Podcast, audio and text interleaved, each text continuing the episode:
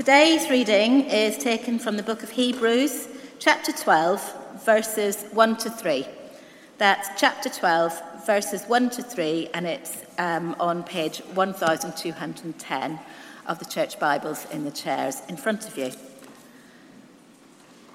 Therefore, since we are surrounded by such a great cloud of witnesses, let us throw off everything that hinders and the sin that so easily entangles and let us run with perseverance the race marked out for us, fixing our eyes on Jesus, the pioneer and perfecter of faith. For the joy that was set before him, he endured the cross, scorning its shame, and sat down at the right hand of the throne of God. Consider him who endured such opposition from sinners, so that you will not grow weary and lose heart. Let's pray uh, as we uh, begin uh, this morning. Father, we thank you for your word. We thank you for this journey we've been going on uh, through Hebrews. Um, and Lord, we pray that you would help us, Lord, to, to lift up our eyes, to see Jesus, to consider him, to be encouraged by him, to long to follow him for your glory and our good. Amen. Now, um, if there are two words that would stri- that strike, uh, strike, fear uh, in me at secondary school, and maybe did to you as well, it was cross country. You know, that, that thing of just running through a muddy field. I mean, you know, unless you're Stephen Demetriou, who's going to like that? I mean, I, would, I love sport, but I would use sport as an example. So I've got a bit of a dodgy knee, big hockey match next week. Can I miss cross country? You know, all that sort of stuff. You know, any normal person would rather be kicking back in front of the fire with a big thing of cake. You know, that's the sensible thing, isn't it? But, but running, uh, running is, is something which, which sort of runs through society. And indeed, there are, there are famous stories of runners.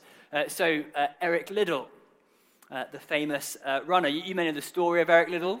Uh, he was at the time the, the, the quickest, supposedly quickest 100 meter runner in the world, uh, leading up to the 1924 Olympics in Paris. Uh, but the final was going to be on a Sunday, and he would refuse to run on a Sunday, so he pulled out.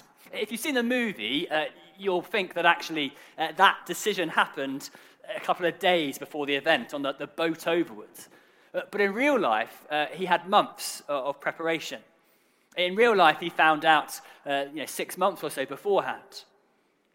But actually, that meant that he then had six months of the British public calling him a coward. Uh, calling him saying, you're, you're, betraying our country. You're the great hope for, for winning the gold medal, the, the kind of the prestige event at the Olympics, and you're doing what? Now, we know the story. You know, he goes on to the 400 meters and, and wins the 400 meters. But the race that Eric Liddell was running wasn't the 100 meters, it wasn't the 400 meters or the 200 meters he got a bronze medal in. Actually, it was the race of faith. That was the real race that he was running. That was what uh, was on his mind was how can I run in such a way to please my Lord, to run the race of faith. And as we come towards the, the end of our, our series in Hebrews, uh, we get this picture of a race. End of verse 1. That's that the C just means it's the very last part of verse 1, uh, chapter 1, chapter, uh, chapter 12, verse 1.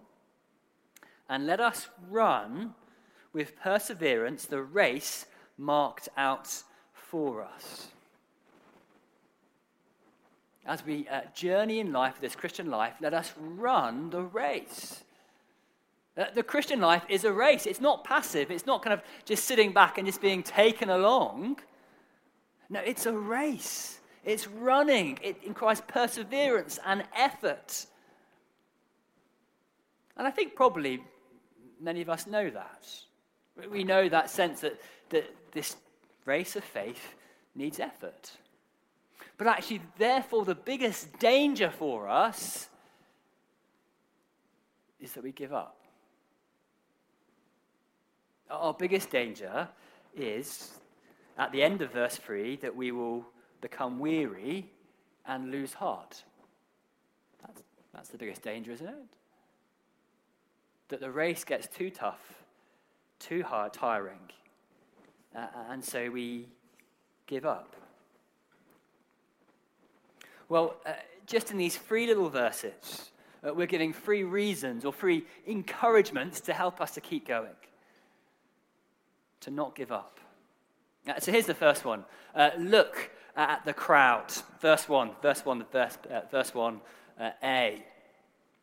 therefore, since we're surrounded by such a great cloud of witnesses, uh, whenever you see the word therefore, you always ask that little question what's the therefore, therefore? Uh, and we've just come back uh, in light of that great chapter 11, uh, the Hall of Fame of Faith, uh, where we see uh, all those sort of great characters in the Bible, the stories that we learn as children.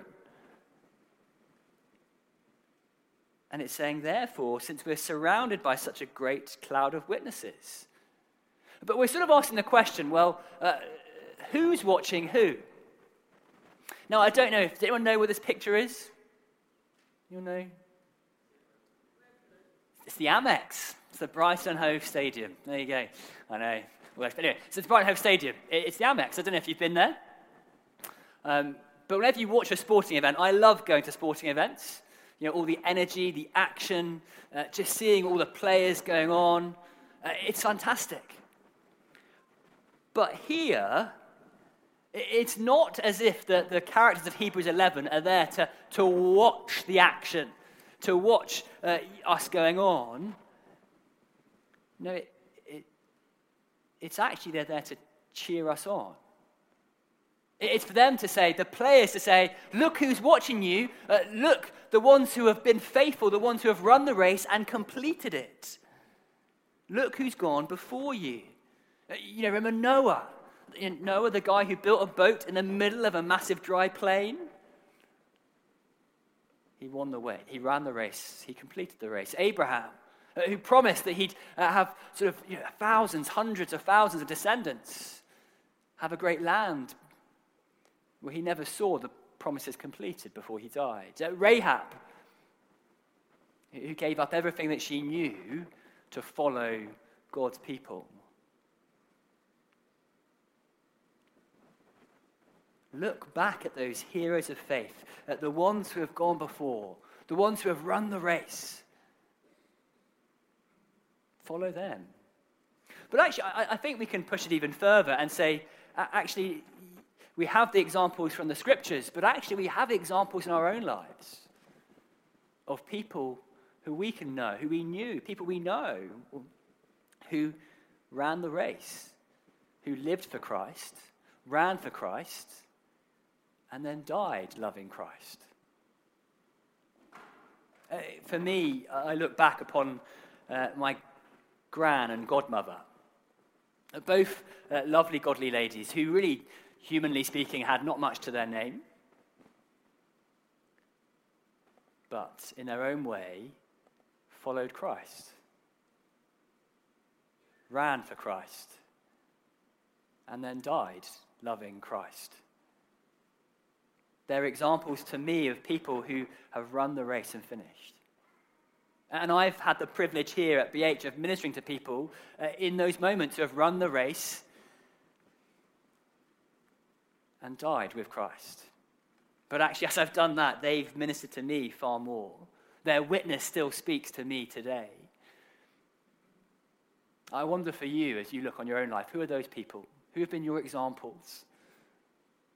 Maybe it is a parent, grandparent, friend who's run the race, who's shown, look, you can do it. Life may throw things at you, but you can do it. Keep going. Uh, we see, uh, therefore, we're surrounded by such a great cloud of witnesses uh, from those in Hebrews 11 who have uh, the, the famous ones of the scriptures we can point to and say, look, they've done it. But also those that we know personally that say, look, they've done it. Keep going. Keep going. They're cheering you on, longing for you to keep going. Look at the crowds. Uh, but then, secondly, uh, drop what you don't need. Middle bit of verse 1. Let us throw off everything that hinders and the sin that so easily uh, entangles. As I sort of hinted at, you know, running is not fun, but there is a different type of running that's even worse than doing a cross country, uh, and it's when you've got to do this. It's when you're going to like a, um, a plane or something or a train, and you've got a great big bag, and you're sort of just trying to, you know, run along. You know, have you done that before? Run for a train with some sort of suitcase, and you're, you're being pulled off. That's even worse. And if you make it, you're there going, and everyone's going, oh, just, you can sit over there. Um, but it's hard because you're trying to lug along something. There's a reason that the ancient Greeks ran wearing nothing, nothing to hinder them. And as we come to this verse, this little bit, it's saying, throw off everything that hinders and the sin that so easily entangles. Uh, there are two different things there everything that hinders and, and sin. Uh, let's just take uh, sin first. Uh, I mean, sin is poison. We know that, don't we? I mean, if you're preparing for a race, you don't drink poison. In fact, if you're preparing to watch TV, you don't drink poison. Sin, the sense of, of the things that draw us away from Christ. Drop it. You'll never regret, never regret any decision you make to drop sin. And so, for the Christian, actually, the, the first thing we've got to do, though, is to, is to own our sin, is to recognize that we are people who are guilty. Uh, so much of our problems come when we, when we think we're okay, or, or uh, when we, we don't think we've got a problem. When we might say things like, well, I was just really tired. It's not my fault. I was just really tired. Or, you know, I wouldn't have done it if they hadn't done something to me. Or, it's just who I am. No, we, we have to own our sin and say, look, yeah, I may have been tired, but it's still my fault. I may have been provoked, but it's still my fault. I may be inclined to a certain way, but it's still my fault. We need to own our sin. But then, when we do that, when we say, Lord, I am a sinner, as we've said already in the words of the confession, then we go to a Savior who says, if we confess our sins, He is faithful and just, and He will forgive us our sins and purify us from all unrighteousness. If we own our sin, we go to Christ, and Christ takes it away. If you don't, it's still on you. Throw off your sin. Uh, but secondly, uh, throw off everything uh, that hinders. Going back into our, our, our running race illustration, uh, if you're preparing for a race, what you probably shouldn't do is just eat a load of McDonald's. Like, it might be all right, it might be good, it might, it might taste okay. It's not bad inherently, but it's not going to help you in a running race if your diet is Maccy D's. No, you, you need to drop it. You need to drop the things that are not helpful for you. That they may not in themselves be wrong, but drop the things that aren't helpful. As I've been thinking about this, um, and also thinking about tomorrow night, the, the parenting together, uh, by which anyone is welcome to come to. Uh, we're all involved in parenting because there are children in this church. So, so if you'd like to come, please do come. Uh, but I've been thinking of, uh, about habits, uh, habits that we form. Um, and we all have habits, don't we? Some are silly little things. So, you know, you, maybe you're sat in the chair here that you sat in for the last how many years at church. It's a habit. It's just where you sit. That's fine. Uh, maybe you eat your roast dinner in a particular way. That's fine. It's just a habit that you do. But, but we all have other habits too. So uh, when you wake up in the morning, what do you do? What's the first thing that comes to your mind? Do you go downstairs and, and get a coffee? Uh, do, you, do you check your emails or your, the news on your phone? Do you listen to radio? Whatever it is, I don't know. But, but what are the things that you do? What are the habits that you're in? Because our habits form us. In and of themselves, they might not be bad or wrong, but they are forming you. So, in the morning, for example, if, if you've done all those things, then by the time you've been up for 10 minutes, your mind is full of 101 different things. But are those things going to help you to run the race? I've been really challenged to think actually, but you know, as soon as I wake up in the morning, what does it mean for me, perhaps to just for 30 seconds to say a one line prayer as I get out of bed? Or to make sure that I have scriptures before I look at any screens or scriptures before whatever, shower. I don't know.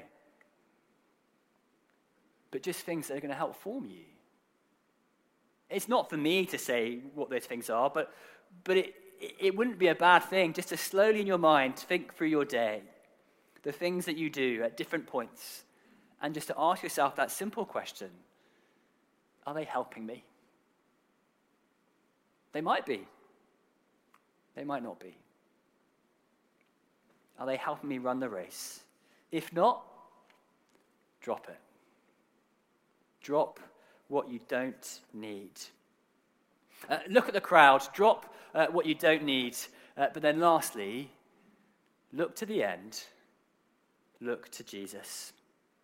Verse 2 uh, Fixing our eyes on Jesus, the pioneer and perfecter of faith, for the joy set before him, he endured the cross, scorning its shame, and sat down at the right hand of the throne of God. Consider him who endured such opposition from sinners, so that you will not grow weary and lose heart. Jesus is the, the pioneer. What does that mean? It means uh, that he's the one uh, who's made the path. Uh, it means that he's the one who has gone ahead. It means that you don't have to fumble around thinking, how am I going to get to God? He's done it already. He's made the path ahead. He's gone ahead and made that path. He is the pioneer, but he's also the perfecter. It's not simply of him saying, right, this is the path. If you can kind of follow after me, uh, and if you get there, great. No, it's as if he's made the path, but he's also carried us along it. By his act, we have been made clean.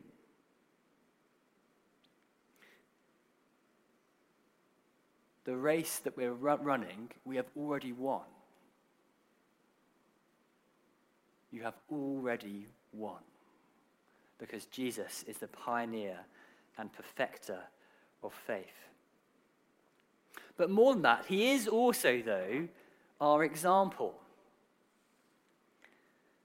For the joy set before him, he endured the cross, scorning its shame and then sat down at the right hand of the throne of God.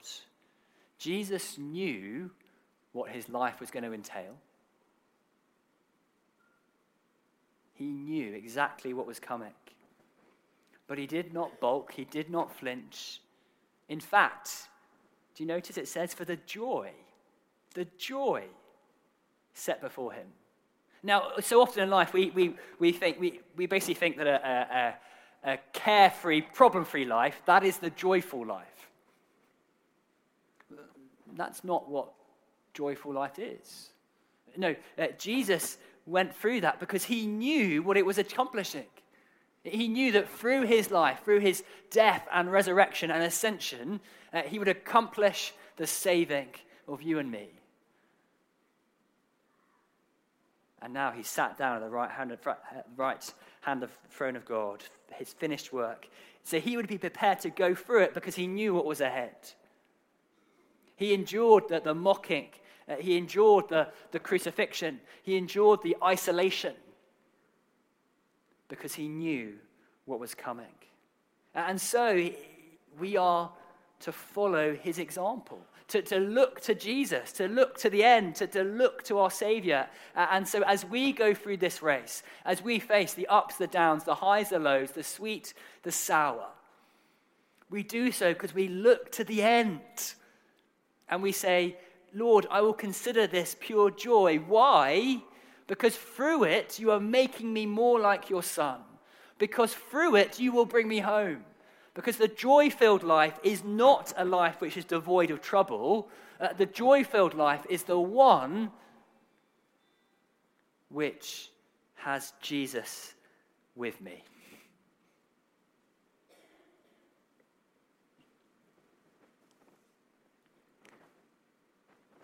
So let's just drawing bits together. Look at the crowds. Remember who's gone before you. They're cheering you on. Examples of the faith. Keep going. Uh, throw off everything you don't need. Drop what you don't need. Run as best you can. And then look at the end. Look to Jesus. Consider him.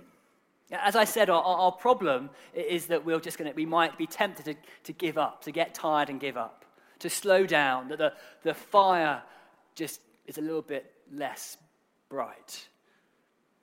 The desire to, to come to church becomes a little bit less. The longing to read his words, the love for others is not so great. And slowly by slowly, we just feel weary and tired. But consider him. Consider him, that the one who takes you by the hand, the one who has gone ahead of you, uh, the one who has run the race already so that our race has already been won. Uh, consider him who put his foot upon death. Consider him who promises to bring you home. Uh, consider him who loved you to die for you. Consider him and follow him. Uh, consider him and follow the path. And as you do, will not the air fill up your lungs again? As you do, will not your load lighten because you remember that your burden has been tumbled off into the cross? As you do, will you not keep on going for another day? Doesn't mean that life's hardships won't come. It doesn't mean there won't be struggles and strifes, but it means that we know where we're headed. Because he has already won. Consider him. Therefore, since we are surrounded by such a great cloud of witnesses, let us throw off everything that hinders and the sin that so easily entangles. And let us run with perseverance the race marked out for us. Fixing our eyes on Jesus, the pioneer and perfecter of faith. For the joy set before him, he endured the cross, scorning its shame, and sat down at the right hand of the throne of God. Consider him who endured such opposition from sinners, so that you will not grow weary and lose heart.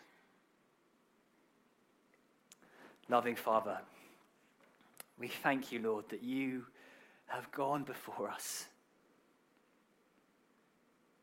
Lord, we pray that we may place Jesus before our eyes, that we may consider him, consider his love for us, that, that he has won the victory, he has been the pioneer and perfecter of our faith, so that we may today run the race. And then tomorrow we may do it all again. Father, give us strength today, we pray, to run the race, to fix our eyes on Jesus, for your glory and our good. Amen.